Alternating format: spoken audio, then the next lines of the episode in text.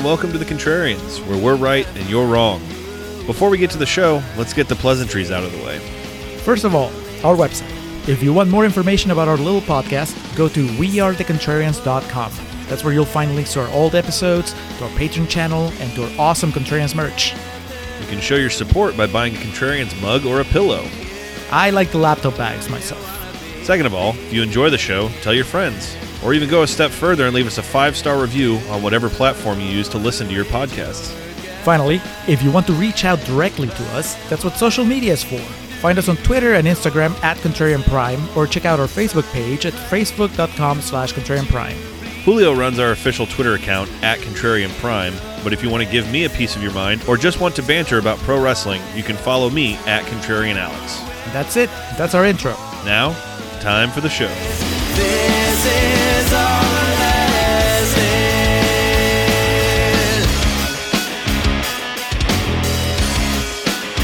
And we are recording for Contrarian's Corner for The Guard. Hello, welcome back to the Contrarians, where we're right and you're wrong. My name is Alex, joined as always by my friend and cohort, my co-pilot down the. I always say path, but it's really just a never-ending road. It's a. It's a multiverse, if you will. the The multiverse of the contrary. Julio Oliveira. Julio, how are you doing on this Monday evening? Um, a little sad that I have to go back to work tomorrow, but if I have to, I have to finish this holiday by talking to you about this movie. Well, there are worse ways of uh, of ending it. Yeah, we're here today to discuss The Guard. This is a patron demand. Julio, who's bringing this across our desk? Katie and OT, beloved patrons Katie and OT, who have given us before such movies as Whiplash and Daddy Daycare. Uh, wildly opposite. Yeah, I was about the- to say just the a buckshot approach here. Got to respect it. Yeah, I wonder if they're alternating. You know, Whiplash was fresh, Daddy Daycare was rotten. This one is fresh again. Who knows what they'll bring next time? Is there a reasoning given as to why we're watching this or why we Mm-hmm. watch this? No, no, they've they've been pretty pretty quiet about any sort of uh, rationale behind this. I'm assuming they like it, but who knows? Maybe I, because actually I remember they didn't like Whiplash, and so they submitted it because they wanted to enjoy us taking it down uh, during Contrarian's Corner. So maybe they also don't like the guard. They have they have problems with Don Cheadle trying to be funny. You need Don Cheadle serious. That's all. All they want is they need. Um, was that movie that came out like 2008 with him? That was just more serious than a fucking heart attack. Hotel was like- Rwanda. No, well, that one too. Um, it was some movie where he was the star of it. That was like um espionage government thriller type thing. Um, I don't know. It'll probably come to me at some point during this, and I'll shout it out. Uh, I'll tell you who liked the guard. The gad is uh, my. I try to do like an Irish accent, but it just comes across as fucking Boston. Some fat guy from Yes. Boston. It's the Gad. Yeah, I can't do it.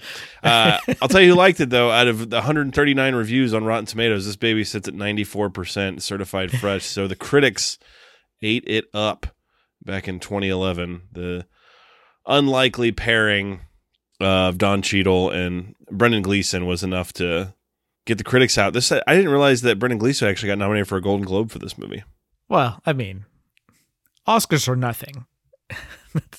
That's nice on the day of the nominations for the Golden Globes, but honestly, uh, the fact that you don't remember, that should say it all. It's not that I don't remember Julio; it's that I didn't know. There's a big difference. Oh, Uh, he was up against Joseph Gordon Levitt for 50 50, Ryan Gosling for Crazy Stupid Love. So this thing has already lost all credibility. Uh, Owen Wilson for Midnight in Paris. And of course, the eventual winner, Julio, it was 2012. Uh, do you remember who dominated the. man, you always do this to me. I feel like I should, I should study nominations and winners before the recording. It would not surprise me, or it doesn't surprise me that you don't remember because Homeboy has done nothing since, and that would be Oh, I know, I know, I know, I know. Uh, it's the artist. It's uh, Jean Dujardin. Correct. Yeah. During this whole award season, that excuse me, that whole award season, the coolest thing he did was make a random cameo on SNL as his character from the artist, so he didn't have any lines. And uh, the reception was tepid to say the least. It was like three people, like woo, Who is this guy? yeah. Who's this handsome dude who's dancing out here? So, Brendan Gleeson and uh, Don Cheadle, as we mentioned, helm the guard. As I mentioned, a 2011 release premiered on January 20th at the Sundance Film Festival of 2011, and that was released on July 7th of 2011 in Ireland. Um, looks like its release was fairly limited here. It was released wide in Ireland and the United Kingdom, which of course makes sense. Uh, but an interesting movie. In it is a movie from the mid 2000s that features you know British crime, so you can bet your fucking ass that Mark Strong is in there as one of the hired guns. Uh, were you disappointed, Alex, that Don Cheadle is not playing an Irishman? No, no, I I would have felt so bad for Don Cheadle if they're like, all right, we need you to be Brad Pitt and Snatch. You- You're you're selling Cheadle short. I would love to if the original script that John Michael uh, McDonagh wrote uh, had it written that way, and Don Cheadle showed up. He's like, "I'm not going to do that." no, I know Don Cheadle's hilarious. Um, he's very funny in the Ocean's movies, and I, I know that he is a really talented actor. But I just didn't and he puts on an accent. Isn't he British in the Ocean's movies? Uh maybe it's uh, it's been 15 years since I've seen either, any of those. So you tell me, brother. I, I think so. And I think that from a British accent to an Irish accent, I mean, that's not that much of a stretch. See, is that accurate? I just guessed that. Yeah, the Ocean's 13 came out. The last one was in 2007, so literal 15 years. Whatever the case, John Michael McDonagh, writer and director, also in his filmography, The Second Death from 2000, Ned Kelly from 2003, and since The Guard, Calvary, War on Everyone, and The Forgiven. He uh, has his actors that he likes working with. This wouldn't be the last time he worked with Brendan Gleeson uh, and some of the others uh, throughout this uh, featured in this movie. No more Cheadle, though. No, you know, Don Cheadle. It's like I always say, the rattlesnake venom thing. You just need it once in your filmography, and then you're set. then you gotta share. You gotta share the wealth with other filmmakers, Mm-hmm. you can't, yeah, you can't bogard Don Cheadle. He's not like you know the roster that Rob Zombie keeps on lock that makes he makes them sign NDAs and they can't do anything else with their time. Uh, you gotta you gotta have Cheadle. You gotta share him with the world. All right, so Julio going into the uh, European style of uh, action and comedy for this one. And before we jump into it, I want to go ahead and thank KT and OT, our patrons who, again, demanded this, and we bring it to you because that's what we do for our patrons. Uh, if you're a returning listener, thank you. If you're a first time listener, great. Uh, to our returning listeners and our patrons, give us just a moment here while we explain what it is we do to any and all potential first timers out there. Here on the Contrarians, we like to rage against the Rotten Tomatoes machine. Uh, that's our battle cry. We'll find a movie on Rotten Tomatoes that is highly rated, a lot of times known as certified fresh, with that oh so fancy little Rotten Tomatoes logo attached to it. The certified fresh sticker that you can find on where you can still buy DVDs and shit these days. I think even movie posters now are starting to incorporate them. But what we do with those fresh movies and those certified fresh joints is uh, we'll make a case for maybe why it's a bit overrated, maybe why the critics got this wrong, some of the things they overlooked or overhyped. We'll find ways to break these films down. Conversely, in alternating episodes, we'll find a movie on Rotten Tomatoes that is lowly rated, usually shoot about 30% and below. And what we'll do for that is, just as you would imagine, we'll find the positive merit in that film. Uh, good acting, good uh, writing, um, you know, maybe some really cool themes or ideas that critics just were unjustly cruel about. Uh, we'll we'll find a way to build those movies up and make them presentable, uh, all in an effort to show, you know, this shit is subjective. You can be as over the moon or as cynical about something as you want to be if you really set your mind to it. And more often than not, what we discover is just showing that the Rotten Tomatoes ideology and system is kind of flawed because it doesn't always tell the whole story.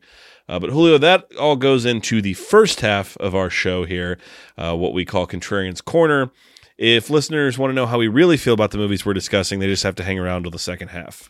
That's correct. The second half of the show, aptly titled Real Talk, is where we tell you how we really feel about the movie. In this case, neither Alex or I had seen The Guard before. We've never talked about it previous to this recording, and we certainly don't know where each other stands. I, I don't know. Maybe Alex hates it. We know that I wanted Don Cheadle to be Irish, but that's that's as far as our knowledge goes. So once we get to real talk, we are each going to find out how the other one feels along with the audience because you guys don't know either. That's not exclusive to the guard. I mean, Julio just always wants Don Cheadle to be Irish. I just don't want him to get too comfortable. You know, he's now that he has that war machine money, I, I don't want him to stop trying to to just become a better actor. What was the last uh, Avengers movie, or I don't know, what was the last Marvel movie he was in? Um, so his last movie was Endgame, but he also had a cameo on the first episode of uh, The Falcon and Winter Soldier, and he got nominated for a an Emmy or a Golden Globe, I think, for it. just ridiculous. Beautiful. All sounds remarkably on brand. uh, Julio, 94%. And, you know, based on just uh, surface level looking at this shit, when it was presented to us and you sent it to me, I immediately looked it up on Rotten Tomatoes and then did a little bit more diving into it, reading some of the Letterboxd reviews for it. And it seems to be a pretty highly regarded movie, uh, an appreciated action comedy. So I'm curious which reviews you were able to wrangle up for this. Okay, so I got a got a few fresh tomatoes from the Rotten Tomatoes website. I'm gonna start with Liam Lacey from Globe and Mail, who says, although The Guard is primarily a language romp, it's also a terrific showcase for veteran pug face character actor Brendan Gleeson. Pug face. Pug face. Show some goddamn respect, Liam Lacey. Next, James Croot from stuff.co.nz says The Guard offers just over 90 minutes of excellent escapism and guaranteed hilarity that is still worth seeking out even a decade after its original release. So that's a pretty recent. Yeah, that's uh, a contemporary edition. it holds up a decade after. Um, and then Joseph Walsh from CineVue says a superbly crafted comedy that gives a hilarious angle on Irish culture. In particular, its taste for inappropriate humor. Yeah, it's definitely heavy with that. Well, do you think maybe it goes a little over? We've done another Irish movie uh, on this show. It's it's been a while, but uh, way back on episode fifty-one, we actually had our friend Eddie Straight over, uh, and we did Sing Street. And one of the things that we discussed was that Sing Street, with all its sweetness and its music and just the, the, the whimsicality of it all, Mhm. It almost didn't feel like an Irish movie. you know, like it wasn't Irish enough, it wasn't hardcore enough. And now, almost a hundred episodes later, we are doing a movie that is extremely Irish. I would say almost to the point of being offensive. Uh, how do you think that Irish who? people feel? well, how do you think that Irish people feel about this movie? Like how it, this movie presents Ireland? Uh, I'm not going to speak for a country I don't live in, but I would imagine, based on my understanding of their culture, uh, I don't think they would view this as being misleading or too far off. They're like, "Fuck yeah, our cops are corrupt." Yeah, I was more concerned with like the inherent racism that comes along, but yeah, that too. so the lead in this, as we mentioned, Brendan Gleeson plays Sergeant Gerry Boyle, who's uh, very jaded and um, I think inappropriate's a good word to describe him. Jaded and to the point of it becomes evident that he takes his job seriously. Um, when necessary and he can be good at it. He's like Michael Scott kind of but with a bit more self-awareness in the sense of he's good at his job when duty calls but he he's kind of over it and doesn't really take it seriously most of the time. Yeah, he doesn't he doesn't care. He breaks the rules. We see him stealing somebody's money, right? Like there's a car accident and he just uh He just comes up to the scene and he takes takes the drugs off them and he ends up doing like a hit of acid uh, yes. that he finds on them. He uh, is a crass and confrontational and regularly indulging in drugs and alcohol even while on duty. He's also shown to have a softer side, showing concern for his ailing mother, Eileen. but I, I would say the first 15 minutes of this movie exists to establish him as kind of someone who's just over it and in it for a paycheck now uh, because he doesn't feel challenged i think is the thing and that what we find out throughout this movie is once that challenge rolls in he he can still go he can still put on his boots his working boots and solve But cases he's still corrupt. you know what I mean? Like he's not he- corrupt. He, in the sense of like, he's not taking bribes and shit like that, but he's just, he doesn't live a law abiding life. That's for sure. Cause he's also very much into prostitutes, which I don't, I guess I don't know if that's legal in Ireland, but, um, I don't know. It feels like eh, this opening set here and then the things he does throughout it, it just goes too far out of its way to repeatedly show us that he's not a good cop, uh, yet the movie wants us to cheer for him. So it gets a bit confusing. Yeah, yeah, I agree. I mean, the at the beginning, because uh, there's a there's a crime scene, and doesn't he ask the the new cop? He's like, "Hey, have you already like looked around for basically have you already looked around for things that we can take?" Mm-hmm. the crime scene. That's come on. I, I, I guess you know I, I, I don't know if there was ever a time to glorify corrupt cops, but now it's certainly not it. And it was just like, man, watching this opening, all I could do was hope that Don Cheadle was one going to be Irish and two going to be at least the voice of reason, which he kind of turned out to be. So one out of two, betting 50-50 there, Mr. McDonagh. Now, do you know Brendan Gleeson from anything? Yeah, I was trying to. I didn't look up his filmography before I watched this, but I've seen this guy plenty of times before. Uh, all right, so Braveheart immediately, Mission Impossible two. Don't remember him. Oh, he's in the Village, which we just recently discussed. That's right. Yeah. Yeah. Well, that would be why he was still present on my mind. Yeah, I imagine to the world at large, uh, and this doesn't include you. You're not part of the world at large, but Yeah. most people would know him as uh, one of the teachers in the Harry Potter movies. Okay, He is uh, he's Mad Eye Moody, the defense against the dark arts professor. I think maybe I don't know. He's he shows up in the fourth movie and then you know the the subsequent ones. But I think of him and I see Mad Eye Moody. I'm not even a Harry Potter fan, and I still think Mad Eye Moody because you know he has this weird monocle in the Harry Potter verse, and he's just you know he's a wizard. He's all eccentric, and uh, so now uh, seeing him as a cop, I, I just it's tough, man. Uh, Once you get cast in one of those big franchises, uh, not everybody's Cheadle. You know, Cheadle is like he's War Machine, but he can just be something else. But Gleeson, he's good, but in the end, I, I still saw Mad Eye Moody here. It's like, oh, it's Mad Eye Moody pretending to be a, a policeman. So yeah, he's the general in Edge of Tomorrow. That would be probably the thing I know him from the most. just my advice if you want to continue to admire uh, Brendan Gleeson's craft is just avoid the Harry Potter movies. Because once you see him as a as a wizard teacher then that's it. You're not going to see him as anything else. There's no going back. nope. That's that's the magic in quotation marks of Harry Potter. Typecasting actors throughout 8 years 8 movies Boyle's got a pretty cool bedroom. That was one of my first notes. Was like, okay, is green going to be a significant color in this movie? And it definitely is. It's not like beating you over the head with it to per se, uh, but it seems like there's any moment of uh, transition in plot or something significant. There's a heavy reliance on the color green. I don't know if you noticed that, Julio. I did not Well, there you go. I was still thinking of Mad Eyed Moody so new to the force uh, is his subordinate McBride, and this is kind of an extension of what we were just talking about in establishing who he is as a police officer. They're investigating a killing, um, the five and a half killer, and it's a lot of you know police work, but mixed in with very, you know, I don't even want to say Tarantino dialogue because he doesn't really do the European style. So I don't know, would Guy Ritchie be more acceptable? Guy Ritchie minus the sense of humor. It's like it's trying, but not quite there.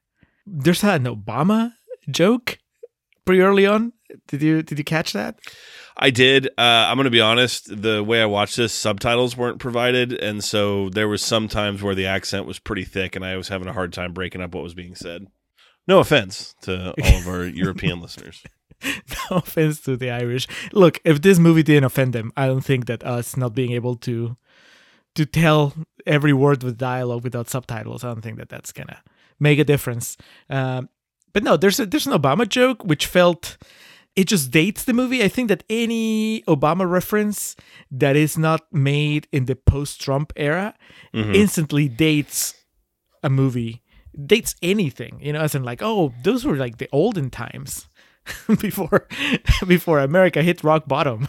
Yeah. is- uh, so it just kind of feels like I almost wanted to say too soon when that happened, and then I was like, no, it actually this happened before. They had no idea. Uh, but then as soon as I start giving uh, McDonagh the the benefit of the doubt, I want to say like ten minutes later, maybe even sooner, uh, there's a Roman Polanski joke. just Oh, I didn't catch that. yeah, and then I'm like, okay, no, he's out for blood. He doesn't care. he just wants to get a reaction. Now that I can tell you too soon. like a hundred years from now, it's still gonna be too soon.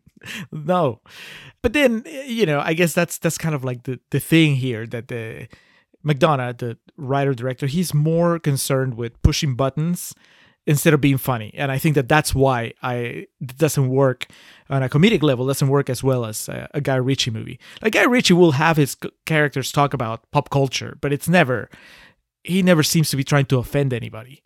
Whereas like this guy, he seems to be trying to get a rise out of people.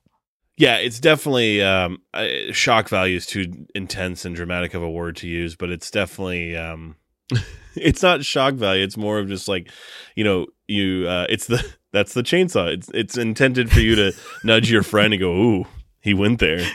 yeah. Uh, as we mentioned, the character of Boyle, um, one of the bylines of the movie is him taking care of his mother, who's uh, unfortunately on the brink of death. I think they have three or four scenes throughout it where it's just really dialogue heavy stuff of them just you know kind of talking to one another uh, until she eventually passes. I know I'm kind of jumping ahead here to the end of the movie, but I figured we could just go ahead and tackle this here. I felt like o- overall all this did was again just a trope to try to make us relate more or have more of like um view Boyle more as a hero, despite some of the things we were seeing elsewhere and hearing uh, the things he was saying and doing. In the end, I just kind of found all these scenes with his mom to be kind of boring and just a distraction from what was at large. I don't know how you felt about him. Well, yeah, they're they're pretty manipulative. I think that's the problem that I, you and I, and I imagine most people watching the movie, they were aware that. It, it- like it's a very transparent attempt at like you said at humanizing him and just you know hey can you really blame the guy his mom is sick his mom is dying you know just give him a break Yeah. Come on that's just commit you know? If you want your protagonist to be a son of a bitch then just make him a son of a bitch. Don't give him a mom that's dying because then that's cheating. That's just you're stacking the deck you know? Th- this movie would be more interesting if he was just just a guy that doesn't have a sympathetic side. And yet in spite of all that he manages to be the hero and save the day. But but no the, the the movie constantly gives him an out and it's just the the mom is like the biggest thing but then also you know it turns out that he actually uh he's not racist. He just likes fucking with people. It, it- and so on. So yeah it, it just felt uh I, I just felt manipulated. That was the main thing. Even even more so than it being boring it was just kind of uh, a little insulting. So Boyle attends a briefing by an FBI agent from America, Wendell Everett. Uh, my note here says, "Enter Don Cheadle," and then comma immediate racism. relentless He's sent to work with Garda, which is basically the division of law enforcement that Boyle's in. Uh, they're looking to take down a group of uh, drug traffickers in Ireland, and the the leader is Francis Sheehy Skeffington. And the whole point of this movie is uh, he's waiting for this huge delivery that's going to come in. That's like the climax of the movie, kind of jumping ahead. Uh, but Don Cheadle has come over from America to put a stop to this big drug ring that's going on, this trafficking that's going on through Ireland. Uh, and the first thing Boyle asks him, because he sees the pictures of the, the suspects here, the people that they're trying to apprehend, he says, I thought drug dealers were black or Mexican. And it's very, very uncomfortable. And it's eventually explained that he's just, you know, messing with them or taking the piss, as they like to say. Uh, but it makes for a few awkward moments of film. Yeah, I mean, when you say something that is racially insensitive, saying just kidding after doesn't mean that it's not racially insensitive. it's still bad. And this movie does it over and over again. It's, it's a running, uh, I don't say a running joke, but it's just like a running theme throughout the entire movie. It's just him constantly saying something very inappropriate in front of uh, uh, Don Cheadle, sometimes directly at Don Cheadle, and then just laughing, going like, "Ah, I gotcha. I'm not really racist. I just say racist things." He says right here, and I quote, I'm Irish. It's part of my culture. Yes. Again, how does an Irishman feel about that? Listeners, let us know. Uh, Boyle calls out, you know, after all this, though, and, you know, they get back on course, get their focus back. He recognizes one of the men in the presentation was the guy Like, he hey, that's Mark Strong. he, yeah. He knows that he was the victim of the murder that he had been investigating with his new partner, and so he takes him and um, shows him the d- dead body in the uh, the morgue. Uh, he says, "You know, we'll put it this way: I hope he's dead because he was taken down in the morgue earlier today." Um, Mark Strong enters the fold here. Big, brooding, intimidating presence that he brings. Uh, McBride, the you know new on the force, just a bit too overzealous, a bit too excited to be there. He's the guy that if it was a Nom movie, you know he was going out first. And um, he pulls his car over. Mark Strong is the hired gun here for Sheehy and um, uh, his other henchman that he has. Uh, basically, without any real provocation, he just was messing with the wrong people. These guys shoot. Uh, Mark Strong specifically shoots down. Uh, no, no, no. It's not Mark Strong. It's the other guy, right? Yeah, because uh, the other guy is allegedly the, the, the psychopath or sociopath. it's one of the two. Uh, uh, so there's the leader who is played by uh, Liam Cunningham. Which, Yes. Yeah, this doesn't mean anything to you, Alex, but he's a he's a big character in Game of Thrones. Okay. I didn't recognize him until the very end when they're doing the cutesy end credits. And he just says Liam Cunningham. I was like, oh my god, it's Ser Davos playing an asshole. Uh, so he's a leader. Mark Strong is kind of like the the silent type. The, the he thinks he's too good for all this. The other And guy's the other Liam. guy- Yeah, uh, David Wilmot, and he's the Yeah. guy that yeah he shoots uh, McBride here and just guns him down. It's pretty sad. It's like man, that guy. So far, he was the only character that really seemed overall like pure, and now he's dead. Yeah, he, he was the only cop that uh, that actually cared to uphold the law. His wife eventually comes to uh, Boyle and is like, "Hey, my husband's missing," and he promises that he's going to help her figure out what's going on. My notes says Irish Mira Sorvino, and then like a minute later, she explains that she's not Irish; she's from uh, Croatia. so, Croatia Mira Sorvino. Yeah, my note says, "Oh man, they killed the rookie." Um, we get some getting to know you action between uh, Brendan Gleeson and Don Cheadle, just kind of you know where they're from. Uh, talking about geography, we get a story about how Brendan Gleeson went to Disney World by himself, which that is a terrifying idea of just seeing him waiting in line alone. So that's a that's a thing that I I don't know. I, I think that it's more prevalent in America, the just this aversion towards anybody doing anything on their own. And I thought that this movie was going to really lean into that, and, and you know, because the whole point uh, of the movie is to contrast. Once once you team them up, it's the contrast between how how Irish Brendan Gleeson is and how American Don Cheadle is. Uh, but the movie doesn't really do much with it. But and this is one of those moments where I felt the, the cultural divide, right? Because Cheadle looks horrified when he hears that that Brendan Gleeson went to Disneyland on his own just the previous year. He wasn't a kid; he was just an adult, an adult riding Space Mountain over and over. And I was Well, it's not the so- idea of going alone. It's just Brendan Gleeson standing in line for like the Snow White cart ride would be not. if I had kids, I'd be like, "Hey, get behind me." It- well, but but that's the thing, right? That- I mean, uh, the the picture if if Don Cheadle is a representative of America in this movie, and he is because there's nobody else, then he comes across as really judgmental, and the movie never really gives him a reason, or like a, a way to kind of expand on what he thinks, right? So it comes across as like, oh, there's something wrong with an adult doing things on his own. You know, it's like if you're an adult and you have a you don't have kids, well, forget about it. You, you're not allowed in Disneyland. That's just how it is.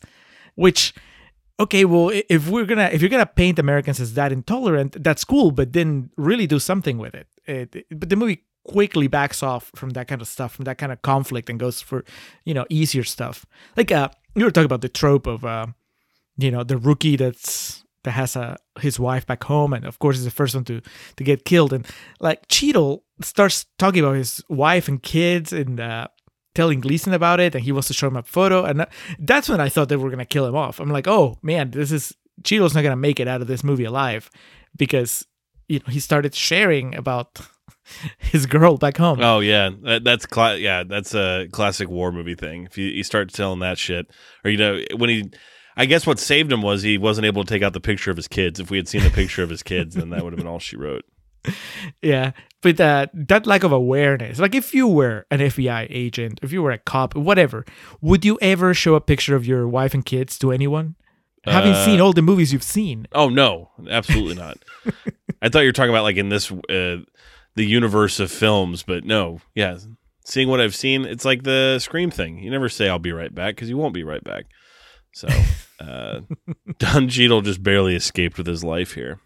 Um, in kind of a montage sequence of Don Cheadle, you know, getting to know the area that he's in, we we get a shot of Boyle swimming out in the ocean and he states that he was fourth in the 1988 Olympics in Seoul in the 1500 freestyle swimming.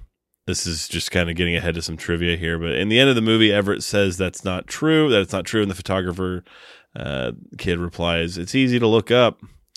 In the 1988 Olympics, the fourth place in this event was won by an American named Matt Cetlinski. The other contestants mentioned were real. Two Germans won the second and third place, uh, Stefan Pfeiffer and Uwe Dassler, respectively. And the first place was won by Soviet Vladimir Salnikov. And uh, I don't know. I just always think it's funny when there's some like wild accusation made by a character in a movie like this where Brendan Gleeson alleges that he was an Olympic athlete. And he does have that line, though, about like, I came in fourth, so it doesn't even matter that I was there to begin with. I really thought that the end of that trivia was gonna be that Brendan Gleeson was the like the actor Brendan Gleeson had come in for. just like him, you know, bald with the cap on, svelte, just not you know chiseled because swimmers are usually just really fit, toned athletes. But Brendan Gleeson there on the Olympic podium, or right below it, since he came in fourth place. But um, Don Cheadle, Everett is anxious to get working on the case, and he basically prepares everything that he's going to be working on, and goes to Boyle, and Boyle just explains, "Well, it's my day off." which I respected this part of the movie so much because there's I've gotten to a certain point in my life where working hard isn't going to fix anything or working harder or you know not taking that day off is going to fix anything.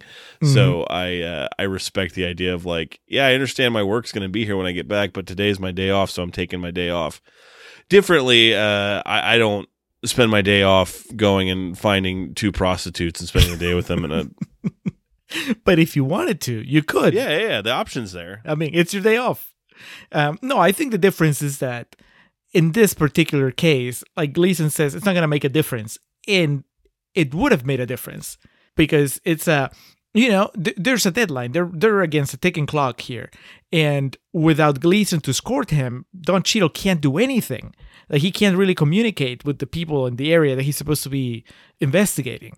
So Gleeson taking a day off, as honorable, as self-righteous as it was, it, it really put a damper on the on the investigation. It did, but sadly, uh, and things happen for a reason type mentality. His drive back from his visit with the prostitutes, he came across McBride's cop car, uh, and this, you know, just kind of adds a whole new wrinkle to what's going on here. You know, they think they have the answers, but it really just ends up to creating more questions because the car is found at what they call a suicide hotspot uh, that's on the coast and where police officers have gone to kill themselves, uh, but they don't but he does not believe that McBride killed himself, right? And the wife doesn't think that could be possible. Yeah, he actually tells the wife he would that uh, her husband was not smart enough to commit suicide. And this is where we learn that uh, he was gay uh, and that they got married. It was like a green card type situation, right? Right. Which I I felt that the movie was opening the door for for a relationship to develop between Gleeson and and the wife. hmm You know, like very easily removing the idea of oh man, he can't hook up with his his dead colleague's wife. But now it's like, oh well, they were never really an actual couple. It was just a it was all pretend. But then it's I guess McDonagh wrote that on the first draft, and then on, on the following drafts, he kind of forgot about the plot line because it doesn't really go anywhere. I'm curious if the Everett character developed like a slight drinking problem just hanging around Boyle throughout this because it just seems like every time they're together, he's just making him drink more and more.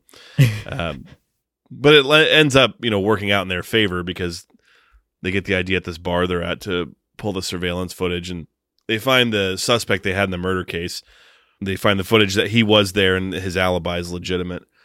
Uh, but they also use that because they see the Sheehy and uh, Mark, Mark Strong, Strong. there. Yeah.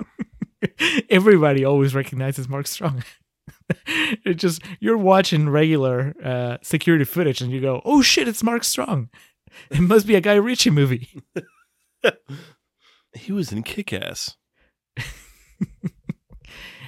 So, but, but speaking of Mark Strong, though, do you feel like, yeah, we know who he is, and I guess th- he is like we know his name, but the average person probably goes like, "Oh, it's that guy." You know, Mhm. they don't know that that's Mark Strong, but he by now it almost feels like he should be a bigger name, and Oh, yeah. but he isn't. I wonder if it's because he just he has been a little too generous with the with the roles he takes, and so he's it's no longer special to see Mark Strong in a movie because he he just shows up. He's like Christopher Walken. You know, it's like, oh, but there he is again doing his Mark Strong thing. Like Walken is a great actor, but usually movies get him and they require him to just do the Christopher Walken shtick. And same thing with with Mark Strong. I feel like now they know what he can do, so now Mhm. they they get him to do that and nothing else. so he's just kind of limited, even though he's a talented guy. He's limited. And here, you know, it's just he's doing Guy Ritchie light. Uh, he has three or four scenes where he's just he has this sort of smart ass dialogue. You know, at one point he's talking about philosophers, then at some other point he's he gets into an argument with the cops because you know they're paying off the cops. We find out that they they have all the cops in their Oh, yeah. pocket and with and Mark Strong is collecting no he's delivering the money to the chief of police and they get into this really weird conversation about you know why would I short you you know it, it's this sort of a weird uh I don't want to it's not even intellectual humor but you know like one of the reviews that I quoted it, they, they were calling it like a comedy of words or something a comedy of language it was like yeah but if the language is not great then don't even bother you know and I feel like Mark Strong should be above this kind of stuff by now you know, once he's done Guy Ritchie movies where they nail this type of dialogue, then when he comes down to do something like this, it reflects poorly on him. you know, it just looks like he, he doesn't have a filter. He'll just take whatever whatever role they offer him. Uh, that would be very accurate because Julio, this is Mark Strong's uh, second 2011 entry in Contrarian's canon, and the far more offensively was the other entry, a previously covered film by the name of the Green Lantern that we did on here. Forgot that he was Sinestro. I know he's uh, Th- Thaal Sinestro. Uh, Jesus. You said above though. He comes out above, and that is a good choice of words. 'cause I, I googled how tall is Mark Strong because he like towers over everyone in this movie. He's only six two. I mean, I'm like five nine or some shit, so he would. I'd have to look up to him, but he looks like, uh, you know, he comes across as like seven foot tall in this movie. Just a big cat. I guess his uh, his cohorts are short, and so Yeah, he looks even go. bigger. So as you mentioned, Mark Strong's going around just bribing people, saying, you know, look the other way, go have an Eskimo pie when when this time comes, when the our big shipment comes in. Sheehy believes it's not going to be so easy with Boyle, so he ends up one blackmailing him. One of the prostitutes he was with so, took some pictures while they were engaging in their sexual acts, their fornication, their their sins, and so there's that. And he shows up as the prostitute's telling him this. They're like in a sweet shop somewhere, an ice cream parlor. and he shows up and he's just like and on top of it and he slide he does the classic slides the envelope uh halfway across the table and you know is offering him a bribe this actually to me was one of the funnier scenes in this because he's just powering through this giant milkshake while Sheehy's just explaining to him the situation at hand and then when he gets up to leave he's like rubbing his head and the girl's like what are you gonna do he's like i've got a terrible ice cream headache right now sorry Uh, guys i'm not gonna do an irish accent I, I tried and it's just Boston, so there, there's no point. Uh, this would be more effective if the movie, if that scene wasn't padded with just some bullshit dialogue about the song. That they spend a couple minutes just talking about the meaning of the song, and they just the background. completely gloss over the fact that the the prostitute that he was with, and she seems like a nice girl, got the shit beat out of her. Yeah, yeah. well, uh, okay, and, and now, how does this blackmail thing exactly works? Like they, so it is it illegal for him to to be because he's not married, he doesn't have a family, so yeah, I'm more like curious. Like, I'm sure it's more illegal for him to take a bribe than to be caught with a prostitute. yeah. I mean, uh, what is it? Is it just like a naked picture of him? It, it, so he doesn't strike me as the kind of guy that would give a shit. You know what I mean? Like, okay, post a picture of me having sex. What do I care? You know, I've done worse, and everybody knows it. So it, it seems like a weird thing, unless, like you said, maybe it is illegal to to engage in sex with with prostitutes in Ireland. Once again, Irish people listening to this show, please let us know. Is that like the most illegal thing you can do? Yes. Uh, yeah, because I'm pretty sure his aiding and abetting in this shipment of fucking half a billion dollars in cocaine would be a bigger deal than him getting his dick sucked by a prostitute. and he's an honest guy too. He tells him like he, I don't think he's worried about that. The, one of the things we hear him tell the prostitutes is that he has a small penis. He's just an honest guy. Just a regular guy. That's the movie once again trying to trying to get you on his side. You know, yeah, he's corrupt and he's racist, but he's got a small dick, so you know, cut him some slack. that that more so than the mother stuff made me you know more endeared to him because I was like, brother, I get it, man. It, it's it's And our life. It's our way of walking through this life. I get it. so now that I'm fully endeared to Boyle, uh, his mother passes away, as we covered. That's uh, that comes and goes. We kind of already touched on that. That's just my note here. As the investigation continues, though, because everyone's been paid off, there's not much they can do. There's the young boy around town who helps Boyle uh, find like this massive cache of hidden weaponry. It's from the Irish Republican Army, the IRA, uh, Mhm. and he arranges that it be returned to an IRA member. So we get to see a guy wearing a cowboy hat in Ireland, which was news to me. That was pretty big Pretty deal. colorful. So I, I glossed over the fact that his mom dies. His mom actually died from an overdose. She basically killed herself with her medication, which definitely makes that situation. uh, For the tone this movie's going for, don't you think that that is a bit too dark? Yeah, and unnecessary because it doesn't really do anything. Uh, it's not like because his mother dies of an overdose, he suddenly becomes determined to stop this drug shipment. I mean, I mean, he was already working towards doing it. You know what I mean? Like it would be different if he had just decided that he wasn't going to do anything, and then his mom dies, and then he makes a decision to, well, now I'm going to honor her memory by stopping these guys. But he was already doing it. He was already. If you, I, I know I say this a lot when it, when there's plot lines that are unnecessary, but that's because you know it's is the necessary point to make. if you remove the subplot of uh, Gleeson's mother, the movie doesn't change because that story has no relevance on on the plot. Yeah, it's just there to buy time. It's a 90 minute movie, and they were still looking for fluff, looking for filler. How do we fluff this movie? Let's make it Kill really depressing.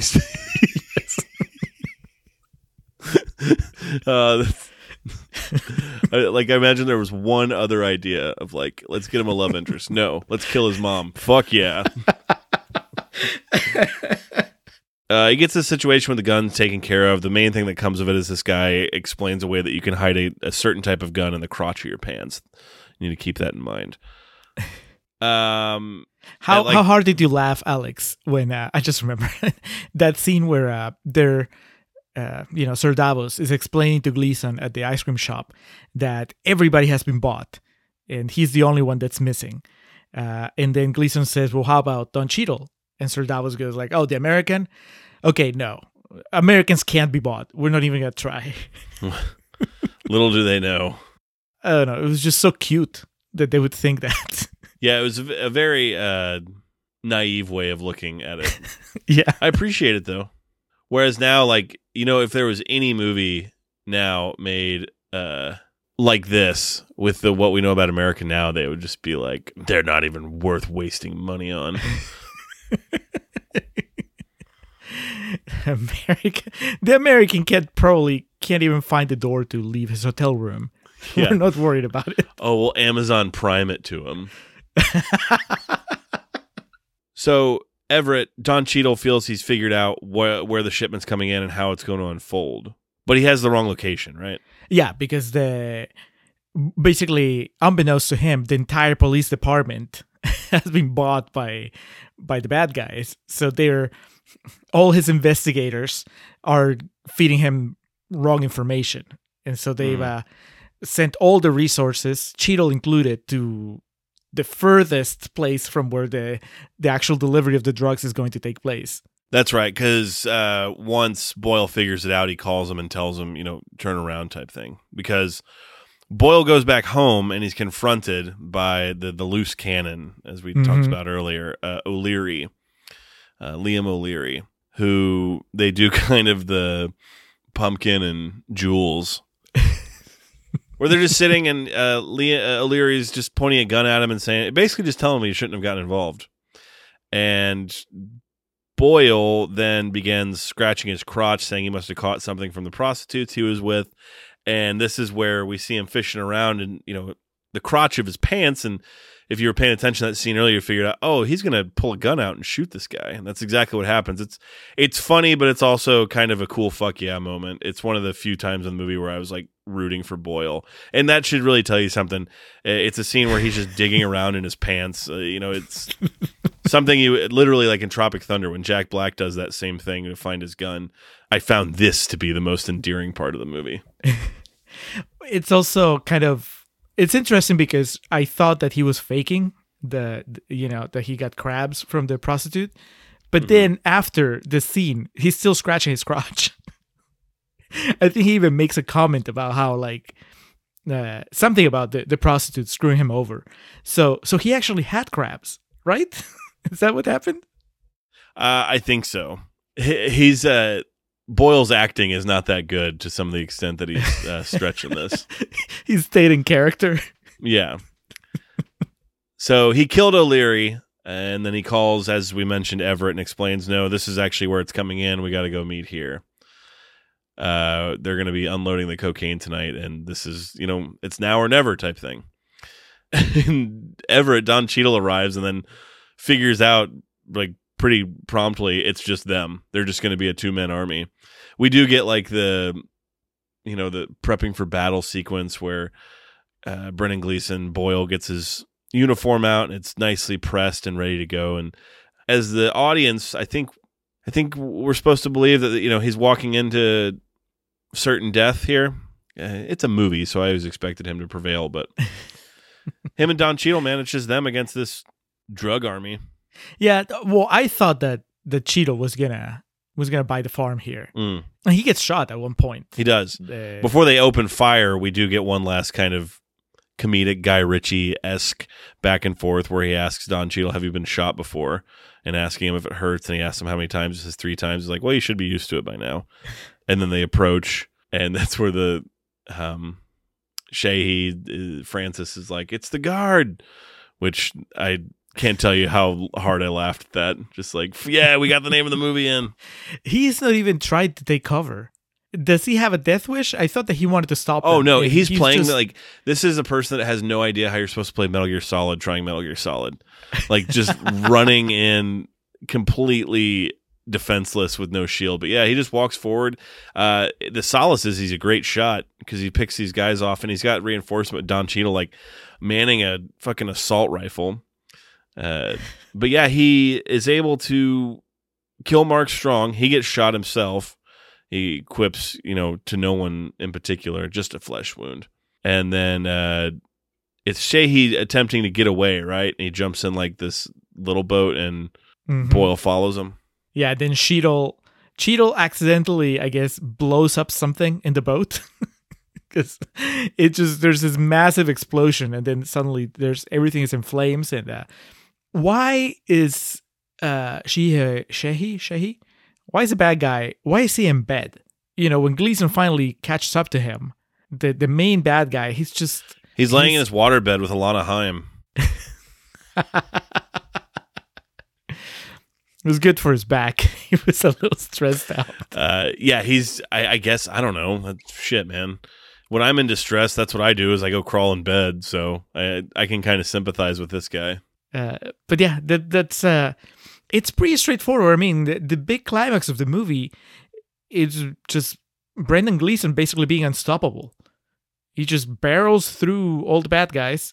Mark Strong gets disposed of just without much fanfare. Yeah, he really does. It was kind of Uh, surprising. Yeah, after all the build up to his character, he uh, he even has two guns, I think, in, in this firefight, and he just get Mhm. Shot like really quickly. Uh, and then yeah, the Brendan Gleeson gets into the boat. Oh, he doesn't even shoot Ser Davos. He uh, he just leaves him to to burn, I guess. And then Don Cheadle watches from the from a distance as the boat explodes, Yeah. assuming that Gleeson has also gone down with the with the bad guys. Did you think that he was done? Dude, it's the Dark Knight Rises ending. the next scene is them unveiling the statue. Or Of, uh, the, you know, the autopilot got fixed. You know, who's the name on that? Boyle. Hmm. But yeah, it, it is the fucking Dark Knight Rises ending because the, the closing shot is Don Cheadle like looking out on the water, you know, like oh they'll never know who saved the city. Uh, but the little boys back there and the creepy photographer is just talking about how he was a good swimmer, and that's whenever it like is really like that that was bullshit. Uh, and then they flash back to like a conversation in this movie that Boyle said like if he pulled this off he'd he'd have to leave town anyway, and then Don Cheadle remembering something he had said about he's either the dumbest man or the smartest man he ever met. So it's definitely ambiguous. And like I said, you know, the hero wins, and it seems like he just had to get gone. We needed one final shot of uh, Brendan Gleeson having lunch on an outdoor restaurant with uh, with the widow of his ex partner. I guess Don Cheadle's watching them from a from a nearby table and just smiles and nods. Has a very small glass of wine with him. Yeah. And then we Um, go into kind of fun, quirky credits. Well, before that, we get a massive written and directed by just That's what I mean. It's like all the credits they give here are in this giant, blocky red font. That's how you announce your arrival. I did in, this uh, shit. Yes. So John Michael McDonagh takes us out with his uh, cast of merry men and women.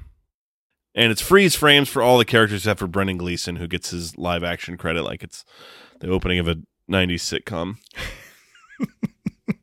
and then Brendan Gleeson says, The guard. but with an Irish accent. Correct. I can say some things with an Irish accent, just the guard apparently is not one of them. But uh, yeah, we get a happy ending. Uh, not without a little bit of melancholy, but Don Cheadle realizes he learned something about himself and about you know the cops around the world. So uh, I guess everyone wins. He just had to put up with some outright racism to get there. he learned to loosen up and tolerate the racism because it was well intentioned. Jesus. All right, so that was the guard. That was Contrarian's corner. hmm Let's let's find out how we actually felt. Let's go to real talk. Let's do it. and James McCormick out of Limerick. Now, these men are highly dangerous. And if. Yes, Sergeant. I thought only black lads were drug dealers. I'm sorry, what? I thought only black lads were drug dealers and Mexicans. What did they call them? To have a word for them. Yeah, there's a word for you too, sir, but I'm not gonna go into that right now. Anyway, as I was saying, these men are highly dangerous. And if you are. Mules, drug mules. That, that's enough for your guff now, Boyle. Apologise to the man. Huh? Apologise for what? Uh, you know for what? For your racist slurs, for one thing. I'm Irish, sir. Racism is part of my culture. That's enough now, Boyle. You're showing us up, man. You're a fucking knacker. Fuck off back to Dublin New. Rip your fucking head off, Boyle! Sit down! No, no, lads, come on. Not in front of the American. And we are back. But before we go into real talk, it's time for PP, our patron pitch. This is where we let our patrons know what they can expect on our exclusive patron feed. And it's also where we let non patrons know what they're missing out on. Closing down January as this episode plays, which means that all the January goodies should be already on the feed. Uh, quick video reviews for Jumanji Welcome to the Jungle from Alex, and for Ferdinand from me. Uh, we also have a exclusive bonus episode about Jawbreaker requested by Ryan. And then the, the, the other stuff, you know, the uh, pre-recording notes for all our episodes of January and further back. Also the cutting room floor segment, uh, all the clips that didn't make it into our episodes. Part two of the Rock versus Cena saga that, that we have going on, uh, in which. Alex is going to walk me through what happened after The Rock challenged John Cena the year that followed. And we're going to talk about Fast Five and The Reunion. One of those movies is a lot more popular than the other. Yes. And then, of course, Contrarians After Hours.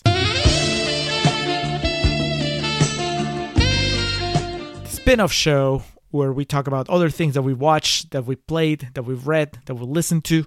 Uh, Alex, what are you bringing to Contrarians After Hours this time? Julio, I haven't really had the opportunity to watch, play, read anything new recently. Uh, real life is gotten in the way, unfortunately. But I, I did watch and recommend you watch a movie called Smithereens on HBO Yes. Max, also a Criterion release, which I looked that up afterwards, and I was like, yeah, I'm definitely gonna wait for the sale because the Blu-ray is like 50 bucks. So that is actually an extension of a recent discussion from After Hours where we talked about Desperately Seeking Susan because that was directed by Susan Seidelman, and I looked up her filmography and Smithereens was like her most highly acclaimed one.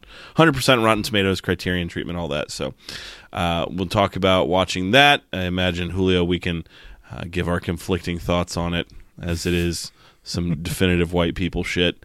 And um, speaking of white people shit, I will also be discussing the physical media release of Halloween Kills, which came out last week. Uh, that I misunderstood the press release uh, about the Blu-ray initially. I thought it was going to be a like an alternate version of the movie, an alternate cut. It's actually just an extended version of it, but it does have an alternate ending, and um, I will be discussing that and why I'm very over the moon happy that it remained an alternate ending and not the one that they used in the actual theatrical release. So Does does evil actually die? the no, it nothing really changes in terms of things that you know, big story devices or big you know plot twists, but it just kind of is an extended version of the ending, and uh, something really fucking stupid happens. And so, I look forward to explaining that to you, as well as uh, just an overall review of the release of it. It's got a pretty good lineup of special features, so uh, nothing too juicy, but definitely some talking points that we can hit. It, it does sound juicy enough, Alex. Uh, on my end, I will be following through on a promise from a few months ago when I first brought up the show Babylon 5. I said that I'd started it. I was maybe 10 episodes in, and I, I was, you know, I, I- appreciated it for what it was trying to do. And I said, I will check in again when I'm halfway through the show. So it's it's five seasons, and I just finished season three. And uh, I mean, I'll tell you about it in detail, but uh, I'll, I'll here I will say that the show gets exponentially better and exponentially more interesting as the seasons go along. And I I finished season three really pumped for the next two seasons and with a much better with with a higher appreciation of the the entire show compared to when I gave my my impressions, you know, a few months ago. So that's one thing. And then also uh, this long weekend gave me the opportunity to basically binge all seven episodes of the HBO show Mare of Easttown, which you might Okay. know as the the Kate Winslet show. She's uh she's been doing the awards round, and uh, it's it's been pretty pretty well reviewed. I managed like I had it on the periphery. I knew that she had a show on HBO and I knew that it was doing well. I didn't know anything else about it though, which is great because there's some really good surprises on the you know, on this season. I don't know if there's even going to be a follow-up, you know. It's, it it works as a standalone story, but uh, she's a cop in a small town and a lot of shit happens. there's a murder investigation. Her her personal life is a mess and it's Kate Winslet. So she could be anything. I would watch it. Uh, Oh yeah, this is established. Yes, I know. Contrarians listeners from a while back, you know, you know how I feel about Kate Winslet. So yeah, I'll, I'll tell you a little bit more about about it on After Hours. So Mare of Easttown, Babylon Five up to the end of season three, uh, Smithereens, and the DVD slash Blu-ray of Halloween Kills, in which evil still doesn't die. All that on After Hours and all the other stuff on our Patreon channel. So if any of it sounds interesting, uh, go check our, our Patreon at patreon.com slash contrarian prime. Look at our tiers, see if uh, you feel like contributing to the contrarian supplements. One dollar, three dollar, five dollar, ten dollars. We have our different tiers that we offer. So just a buck, you can go throw it our way and just see if you like it. Uh, see if there's something there you enjoy, and if there's not, if there's something you'd like to see us add, we're open to it. For our current patrons, we love y'all, and we're currently accepting applications for new ones. So check it out. We know you're gonna like it, and we know you're gonna stay, and you're gonna have to keep going because you're gonna want us to cover some movie every time I think we're getting kind of long in the tooth, someone will suggest a movie or demand a movie like we covered here today. That I'm like, man, there's still so much out there for us to, because I feel like we've conquered some really big mountains in terms of like Titanic and you know Terminator and all that shit.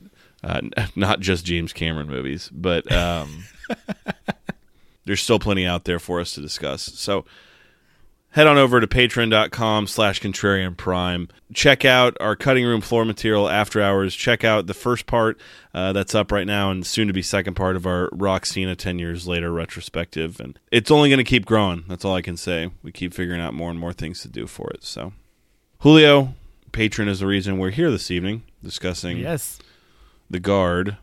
Uh, I forgot to ask in the first half of the podcast, how did you watch this movie? good old Amazon Prime. You know, it's funny because when we we were talking about the guard, I think it was in the last episode. You thought I was talking about the Guardian, and of course, when I started doing the search for the movie, the Guardian showed up before the guard showed up. Because I guess There you go. Kevin Costner and uh, Ashton Kutcher carry more star power than Brendan Gleeson and Don Cheadle, surprisingly. It's the way of the gun. But yeah, no, I was pretty happy with the with the transfer, the quality. Uh, how about you? So it Showtime currently has the the broadcast rights for the guard, um, and so it was on demand through our cable system. That's how I watched it. It, it was okay quality wise. Like I said, there were no subtitles or anything like that. But every time I can take advantage of the free on demand system that they have, I, I take full advantage of it. So I mean, you missed a, a Roman Polanski joke, but that's okay. yes, yeah, I'll I'll make it. I think. I, I think you and I have made plenty of them off recording air to get us through a lifetime. So. All right, Julio, 94% on Rotten Tomatoes certainly seems like this movie has its uh, fan base. For the purposes of Rotten Tomatoes, the thing that was important was that the critics liked it. Now, 94%, though, leaves a door open, meaning, you guessed it, 6% of those critics didn't really care for it. So, those that were not enamored and smitten by Brendan Gleeson, what uh, what were their complaints? Alex, I'm going to start with a quote from a critic that has an amazing name. Uh, this is David N. Butterworth. Nice. Love it. Uh, from La Movie Boeuf. He says, to paraphrase Nigel Terry in The Lion in Winter, I I'm over this guy already.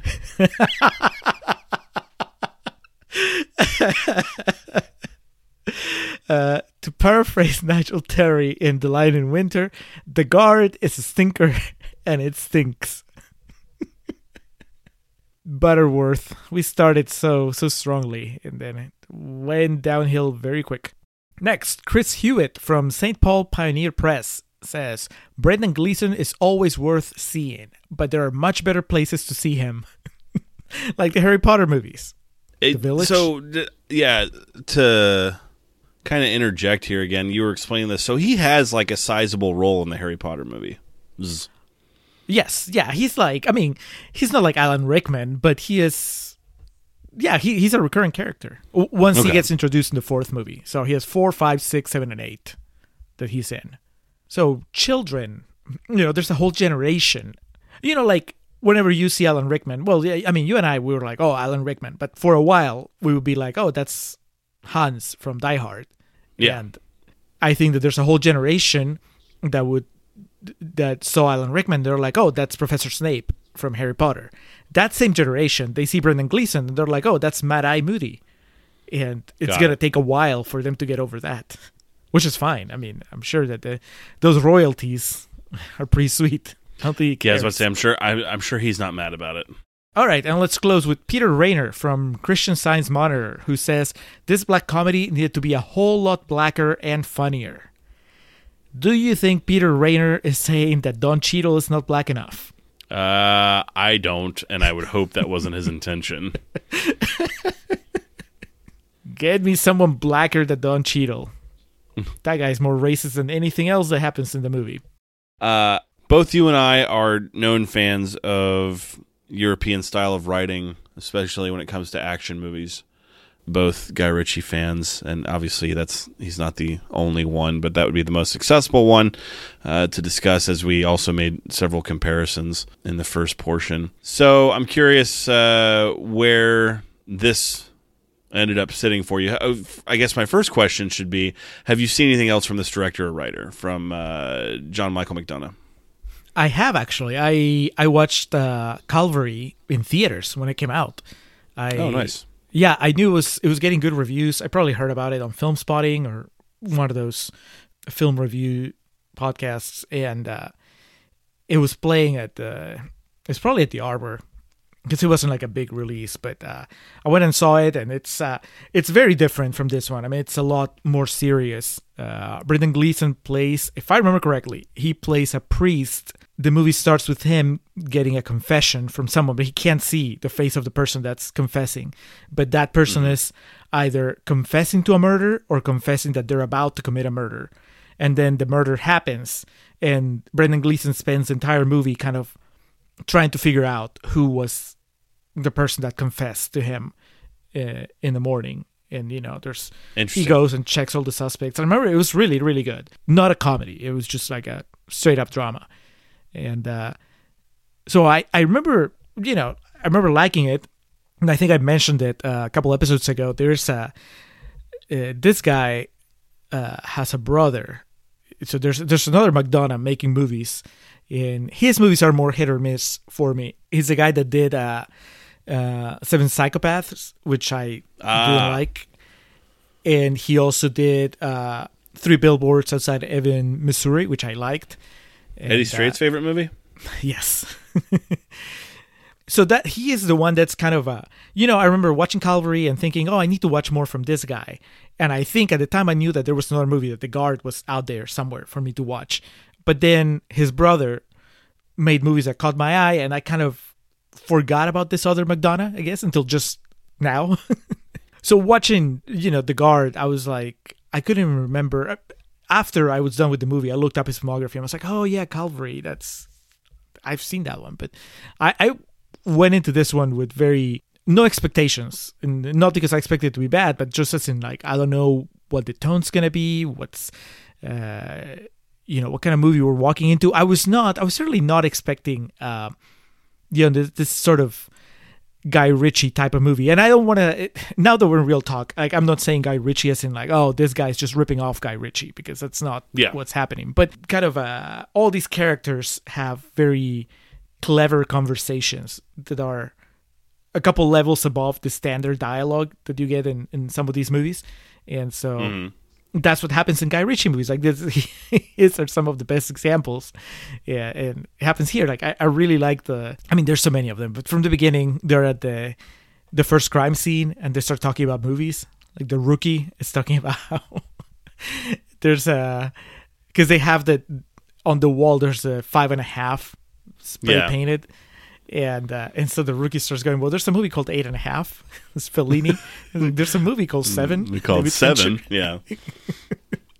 in the, the you know they engage in that conversation it's like a little bit of pop culture a little bit of a kind of i guess self-awareness of what the tropes of the, of the genre when we first meet uh the bad guys for some reason they're discussing they're quoting philosophers ancient philosophers which is not what you would expect in this type of movie but but at the same time you would expect that for um, this type of movie if it was directed by guy ritchie so. I was not expecting it and i was really happy once i figured out that that's what we're in for. I mean you know i i'm not i don't have a whole lot of experience with brendan gleeson. You know it's like harry potter movies calvary the the village. I'm sure i've seen it in a couple other things but I don't know. This is probably now the most memorable performance of his that I've seen because he's just so, uh, I guess, so funny. He's just so, so good for this material. And you know, the contrast with Don Cheadle is just perfect. He is really funny in this. Just everything's so dry and droll. It's uh without coming across as like too much or, you know, too on the nose type thing. Uh, and then yeah, Don Cheadle, I mean, a very versatile actor. We joke about this a lot. I do honestly feel like he's kind of underutilized. Yeah, he's very. uh I mean, I think that Don Cheadle is is an A-lister, but he- Absolutely. He's he's utilized. What I mean by underutilized is it feels like you watch stuff like this and there's more that can be got from him. He can make movies like this and it can be like really pulled off well. Uh, It's not just you know the crushingly depressing shit that he has to do that it seems to I don't know. I guess what I'm saying is I'd like to see him in more uh, action-driven movies, comedies, that type of thing. Uh, he's definitely his filmography covers the whole spectrum, but I feel I don't know. I, I if I said something like I don't feel like he gets a, enough credit for being as versatile as he is, I feel like that would be like asinine because he's won so many awards. But it, you kind of know what I'm trying to say. Like he's a great actor, but I feel like he doesn't get enough credit for just what I said, how versatile he is. Yeah, I, I think that he's a. No, I mean, this is going to sound negative, but it's not meant to be. He's an A-lister, but he's not a movie star. You know, that's. I think that that's how I would put it because he's not uh, up there with those with those guys that can open a movie, which are you know there's less and less of them. I think, you know, Yep. men and women. Uh, Traitor was the movie I was thinking about. oh, I don't know what that is. It's him and Guy Pearce. It's from 2008. It's like a spy thriller. It's not fun. Just bleak. I never saw Reign Over Me with him and Adam Sandler. that also looks pretty brutal. So Mm-hmm. now Adam Sandler traumatized by 9/11, right? Yeah, yeah. Yeah, pass. Uh, I didn't realize he was in the the Denzel movie Flight. is he the cop in Swordfish? I think I remember him chasing Yeah. Hugh Jackman down a hill. Agent J.T. Roberts. Yep. There you go. Don Cheadle can do it all. But you know, you I don't think that anybody expects Don Cheadle to to open a movie. You know, like to have a, a strong weekend. He's not uh, like Brad Pitt or Julia Roberts or Sandra Bullock. You know, those that caliber.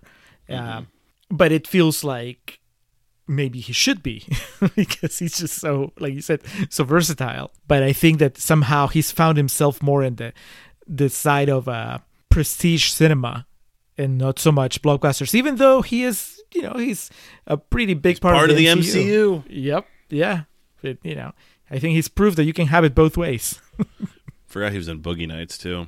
So yeah, I enjoy the dynamic between Gleeson and Don Cheadle in this. Now, I think overall you probably enjoyed the movie a bit more than I did, just based on you know our talking back and forth. I did find things I enjoyed about it, but overall there were parts of this that kind of really dragged for me. the mom Yeah, the the side story going with his mom, I'm not opposed to something like that, but it felt kind of it felt forced yet at the same time like um truncated. you know, it's like we have to have this in here, but we can't expand upon it too much. And I felt like there could have been more interesting aspects to that, but it felt like we're kind of just dropped in and it's like, well, his mom's about to die and that's all we really know. And so we're just going to see these brief interactions between them until she does die. And yeah, it works in the sense of uh, making viewers empathetic towards the Boyle character, but uh, to me, every time it came across, it just felt it felt like I was watching like a storytelling machination instead of just letting a movie happen to me, that type of thing. So the the the the acting's still good. It's not like those scenes were a slog, but it just felt unnecessary is not the right word. It just didn't work for me. And even though the runtime's an hour and a half, when the movie ended, I was like, okay, yeah, that that needed to wrap it up pretty quick. Which is weird because it's a movie that's so quick and uh, light on its feet. But once you get past the good dialogue and some of the admittedly really funny stuff uh, is like you know his infatuation with hookers and stuff like that. It it's a very very paint by numbers cop movie, and there's really no new added twist to it. Uh, the story itself, like I said, the surroundings of it, the dialogue's good, but at its core, it's a very predictable, very elementary police thriller it felt kind of like a tribute to the the lethal weapons and like the cop you know the action cop movies of the 80s but eh, but then still tried to be its own thing but didn't really do enough of modernizing the story. And yeah it just it overall didn't work for me. Do you think that this movie works better for an Irish audience that can't just truly see themselves in you know in the guard? Yeah, yeah, absolutely. I wonder, you know, um, because I hadn't really thought about it until now. The movie worked; it definitely worked better for me than it did for you. Uh, I think that I I really connected with the the humor. I, I or really appreciated the humor in a way that to me that's why I watched the movie. I watched you know when it was all over, I'm like, okay, it was yes, it didn't reinvent the wheel, but it was extremely entertaining because of the of the dialogue and the you know had a, a couple of like really the fuck yeah moments. You know him pulling the gun out of his crotch. that was that was good and. Uh, it was really good yeah I, I liked how irreverent it was uh, uh, about it all and uh and i think now that we're in real talk well it was clear to me that i was being manipulated by the the scenes with the mom i didn't mind it because it was a nice break from the just the the smart ass tone of the rest of the movie and I think that That's that's, something that sometimes because I was thinking, you know, this this type of movie can also get on my nerves. And it can get on my nerves hard uh, when when there's just characters that are just mouthpieces for clever dialogue and and not much more than that. You know, it's like sometimes I watch movies and I'm like, okay, this was just clearly some guy who really likes Tarantino, Kevin Smith, uh, you know, all these screenwriters that are known for just having characters digress into conversations about pop culture. And uh, so now this guy, you know, sometimes you see filmmakers that want to do the same thing. Uh, they don't have the story, they don't have the characters, but they have the dialogue, and they just have characters come in and talk and have conversations, and it just feels, uh, you know, fake. And and this could be that if it didn't have those brief moments where it slows down and actually has characters connecting. So the, I think that the mom subplot is like a big thing that did it for me, and then also the connection he had with uh, his partner's widow. Uh, You know, when it just kind of slows down and there's no quips, there's no smart ass references.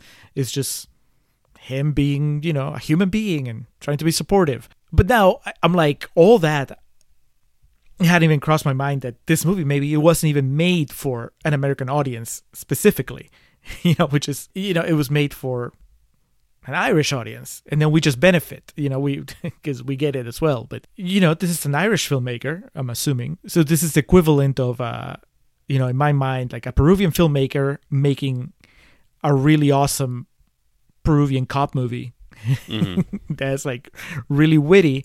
Yeah, somebody from America goes like, "Oh yeah, I've seen this before. It, this is good, but I've seen it before." And then somebody in Peru is like, "Oh my god, they did it!" I know we it. had a yeah, yeah. I think we had a similar conversation about a movie somewhat recently where I was trying to to put myself in that position where I'm like, okay, well, if this was, you know, a movie made in a different country, you'd probably give it a little, cut a little more slack. Anyway, I, I this is the third time or fourth time in this episode that I'm going to ask if we have any Irish listeners. Tell me, how do you feel about the about the guard, and did it feel like they resonate more strongly with you because it's set in your country and it's about somebody that's your nationality, you know? And do you see the the Don Cheadle character as this uptight, joyless uh, American?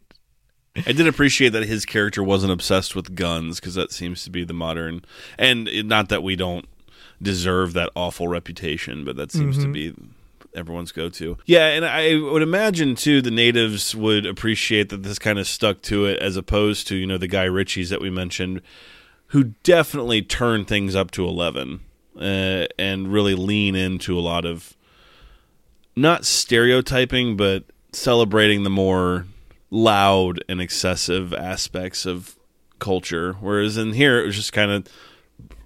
At no point in this did I think I was watching like an exaggeration necessarily of uh, how some people in an Irish pub might talk to each other. Yeah, And yeah. I, I don't know. Also, full disclosure, I just it it's been a rough week. I've been tired too, so I already did make like a mental note to I'm going to give this movie another shot at some point in time because I did not dislike it. I just found myself kind of um it moved a bit too slow for me. But Brendan Gleeson is fantastic in the lead. And uh, we already obviously talked about Don Cheadle. Mark Strong, he could be the hired gun for the bad guys in every action movie until he's fucking 70, and I'd be fine with it. yeah. Hopefully he would be fine with that too. he is in a, you know, I gotta feel bad because I've forgotten that he was in Green Lantern. He's in another DC movie. This one did much better, but uh, he was the bad guy in uh, Shazam a couple years ago. He's Mark Strong. He, How he was does that? what he has to do. I I felt it was too long. It, it's all right. I mean, I it was one of the things where uh, it's happened with a couple of those DC movies where I watch it, I'm like, that was I had a good time, but then the next day I'm like, I would never watch that again. it was one and done. The moment's come and gone. Yeah, but I can still look back and appreciate Mark Strong is good. You know, I, I don't think I've seen him be bad in anything. Uh, and he's doing the Mark Strong thing where he's just intimidating. You know, he looks sinister. Um, there's a movie where he's not a bad guy in a. Well, he's not a bad guy in Kingsman, uh, but it's also he's not a bad guy in uh, RocknRolla. Have you seen that one? That's a Guy Ritchie movie also. Oh, yeah. Yeah, Yeah, so yeah, he's yeah. he's the the mentor there. He's not a bad guy. I remember liking him there. So he he's got a future. This this Mark Strong guy. He just might make it yet. Uh, I did not catch this. Boyle says in the movie, the FBI lad probably hadn't had this much fun since they burned up all those kids in Waco. Yes. Jesus. So he's clearly trying to push a button, right? I mean, yeah. it's not like he he wrote that joke thinking, ah, it's just funny.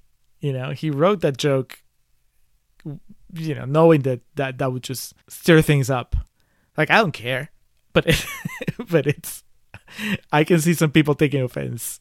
That the Polanski one are good lines too, because like especially that Waco one, it's not the lowest hanging fruit, and and it's one of those things of like there's no you can't come back from that.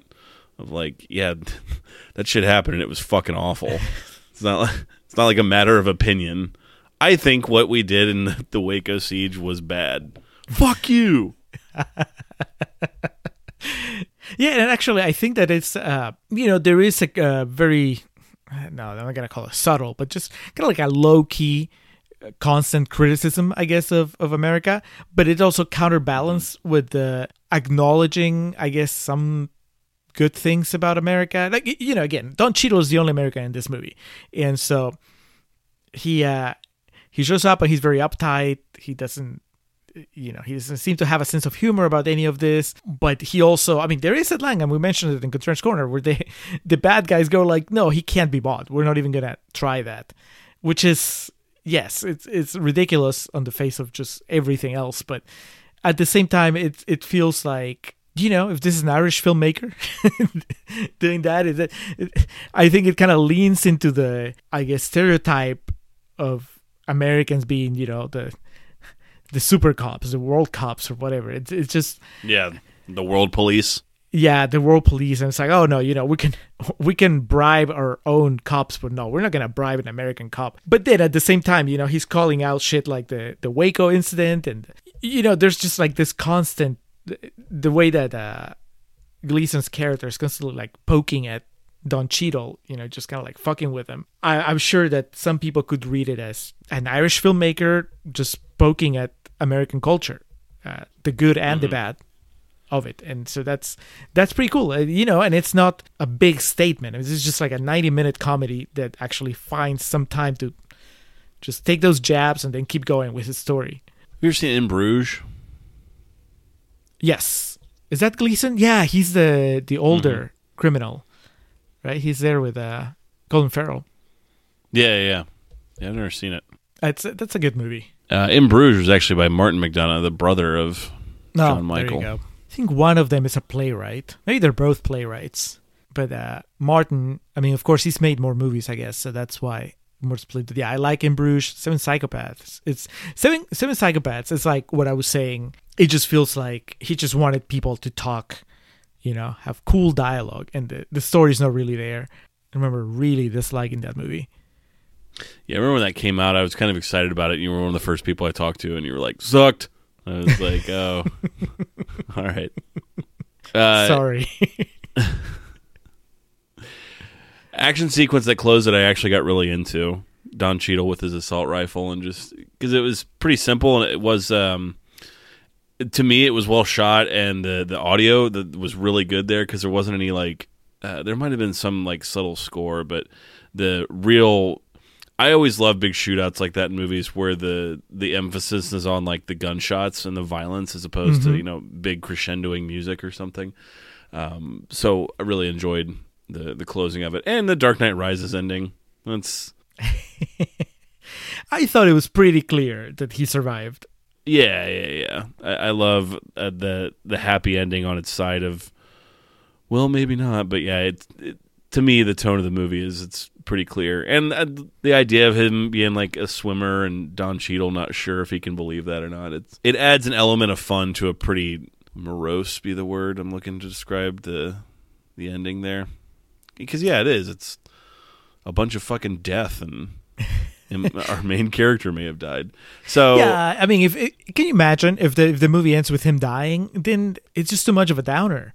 That's not what we want. oh yeah it would completely betray the tone it's set to I do think that it's not like he has much of an arc, which might be one of the reasons why it doesn't. It, it feels a little more slight than it really is, um, because uh, now that we're in real talk, I mean, yeah, he has. He's not like a perfect cop, but it's like you said. I mean, he still cares about his job enough that you know he he tries to do it well. It seems like he tries to do it well. So it's not like this was a guy that had completely checked out and then through the events of the movie he he becomes someone who decides to take a stand against these criminals. This is just I, I think he's still the same person at the end of the movie that he was at the beginning of the movie. And that's fine. I mean, obviously the movie works and it's entertaining and everything, but I guess if anything the person that maybe changes here is Don Cheadle because yeah, he does seem to appreciate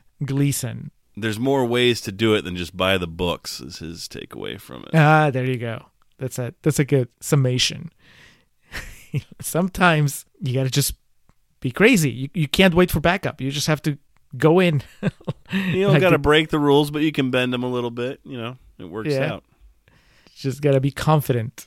yeah you got to make sure or you know just um submit to the fact that you're you're probably going to die as long as you know even then you know death. yeah, you're still confident in the outcome of what's going to happen. So it works out either way. So Julio, with all that being said, what are you giving this? Where does it fall on your scale? Um, I'm landing on four stars. I think that it's a it's a solid, fun movie. Really funny. The dialogue is really what you know takes it over top. I mean, it, obviously it's a combination, right? The the dialogue would do nothing if you didn't have the actors to to pull it off, and the actors wouldn't be able to do anything if you didn't have that dialogue for them to build off of. So, but that's really the conversations is really what I'm going to remember the most about uh, the guard and just how funny they are. And then a close second, the the really awesome moment where uh, Brendan Gleeson pulls a tiny gun from his from his crotch and shoots the guy. just amazing. Yeah, that was tremendous. Yeah, four stars for me. Uh, how about you? I, I found myself on a C plus, uh, and again, the caveat being that I'm more than open to watching this again. Could just be, you know, it, it hasn't really happened as often here on the podcast, but I know it. We've talked about this in real life. You know, sometimes if your mood is a bit askew when you watch something, especially when you're taking notes and trying to be bitchy, it can it can affect your judgment. So, I might have to fire this one up when I'm cleaning, uh, or just have it on as a background noise at some point, just to take it in again. But uh, definitely a movie I would recommend people seeing. It's still, you know, my thoughts of it dragging doesn't change the fact that it's 90 minutes long. So, uh, tried and true in the Mattis rule sense, and um, some good laughs, some good action, some great acting. So, C is not a bad thing, and a C plus is not a bad thing in this case. So, there you go. KT and OT, let us know how you're feeling about how we're feeling. If we called out anything that you disagree with, be sure to fire it our way. Whatever the case, as I say every time we do this, every month, when our patrons bring something new and, you know, uncharted territory into our, you know, film zeitgeist, it's much appreciated. Just getting to watch something new. So thank you for that. Julio, that satisfies this month's patron demand on our main feed. So, it does. w- what comes next as far Uh, as what can Contrarians fans expect on the main feed? Up next is the the final stop in the Muppathon. It's it's all been building up to this. The last, as in the most recent theatrical outing for the Muppets. Muppets Most Wanted. Uh, Tremendous. most infamously known as uh, a movie that was not received as well as the Muppets from 2011. To be fair, none of their movies have been. but you got Tina Fey, you got Ty Burrell, Ray Liotta. Ray Liotta. Get a Lady Gaga cameo in this one. It's underrated, and Yes. I, I'm looking forward to making my case for why that is. All right, well that's that's next. And also if you want to hear me talk about a somewhat obscure uh, Chuck Norris movie from the 80s, which I know what you're thinking, uh, that does not sound like the kind of thing I would watch. You're right, I wouldn't, except our friends from Pint of Comics hit me up and they asked me if I wanted to be on the show, and that was the movie that they were going to discuss, so I had to watch it. Regardless of how I felt about the movie, uh, by the time I was done with it, and you'll find out if you listen to the episode. It was a good conversation, so that was really, that's really what I want to focus on. That's the positive. Uh, so just check out uh, Pint of Comics. The movie's called The Octagon, and uh, it was me, John, and Joe talking about it and uh, having a good time. I never watched uh, Chuck Norris movie beginning to end, and uh, I probably never will again. that's that's it as far as uh, what the future holds, the immediate future. Get us out of here, Alex. All right, let's take it into perennial plugs. We start off by giving a thanks to the Festive Years, who provide our opening and closing tracks. They kick us off with Last Stand, take us home with Summer of 99. Be sure to head over to thefestiveyears.com for any and all Festive Years needs. Our friend and fellow podcaster Hans Rothgiesser, he's the man behind our logo, behind all the graphics on our webpage, on our Patreon page, on our merch page. Uh, he is a great artist. He's also a great podcaster. He has two podcasts, Nacion Combi, which is about Peruvian current affairs, and Marginal, which is about economy. And he's also a novelist. Uh, you can check all his work out at his website, mildemonios.pe. That's M I L D E M O N I O S dot P-E. Or you can reach out to him on Twitter at mildemonios or email him mildemonios at hotmail.com. Hans, thank you for all your support. And lastly, we give thanks to Miss Zoe Perez, who helps curate our social media game. If you haven't already, and you're on Facebook, facebook.com slash contrarian prime, uh, there you'll see some exclusive videos and content as it regards to upcoming episodes. Zoe helps put together those videos that are posted on Instagram at Contrarian Prime. Be sure to give us a follow there. You'll see audio clips, interactive graphics, sometimes some video clips as well. Uh, Zoe helps just make all that shit look really pretty, far more so than Julio and I could do. So, Zoe, we greatly appreciate the work that you do for us. And with those pleasantries out of the way, that is going to conclude this episode of The Contrarians, where we're right and you're wrong, and we will catch you next time.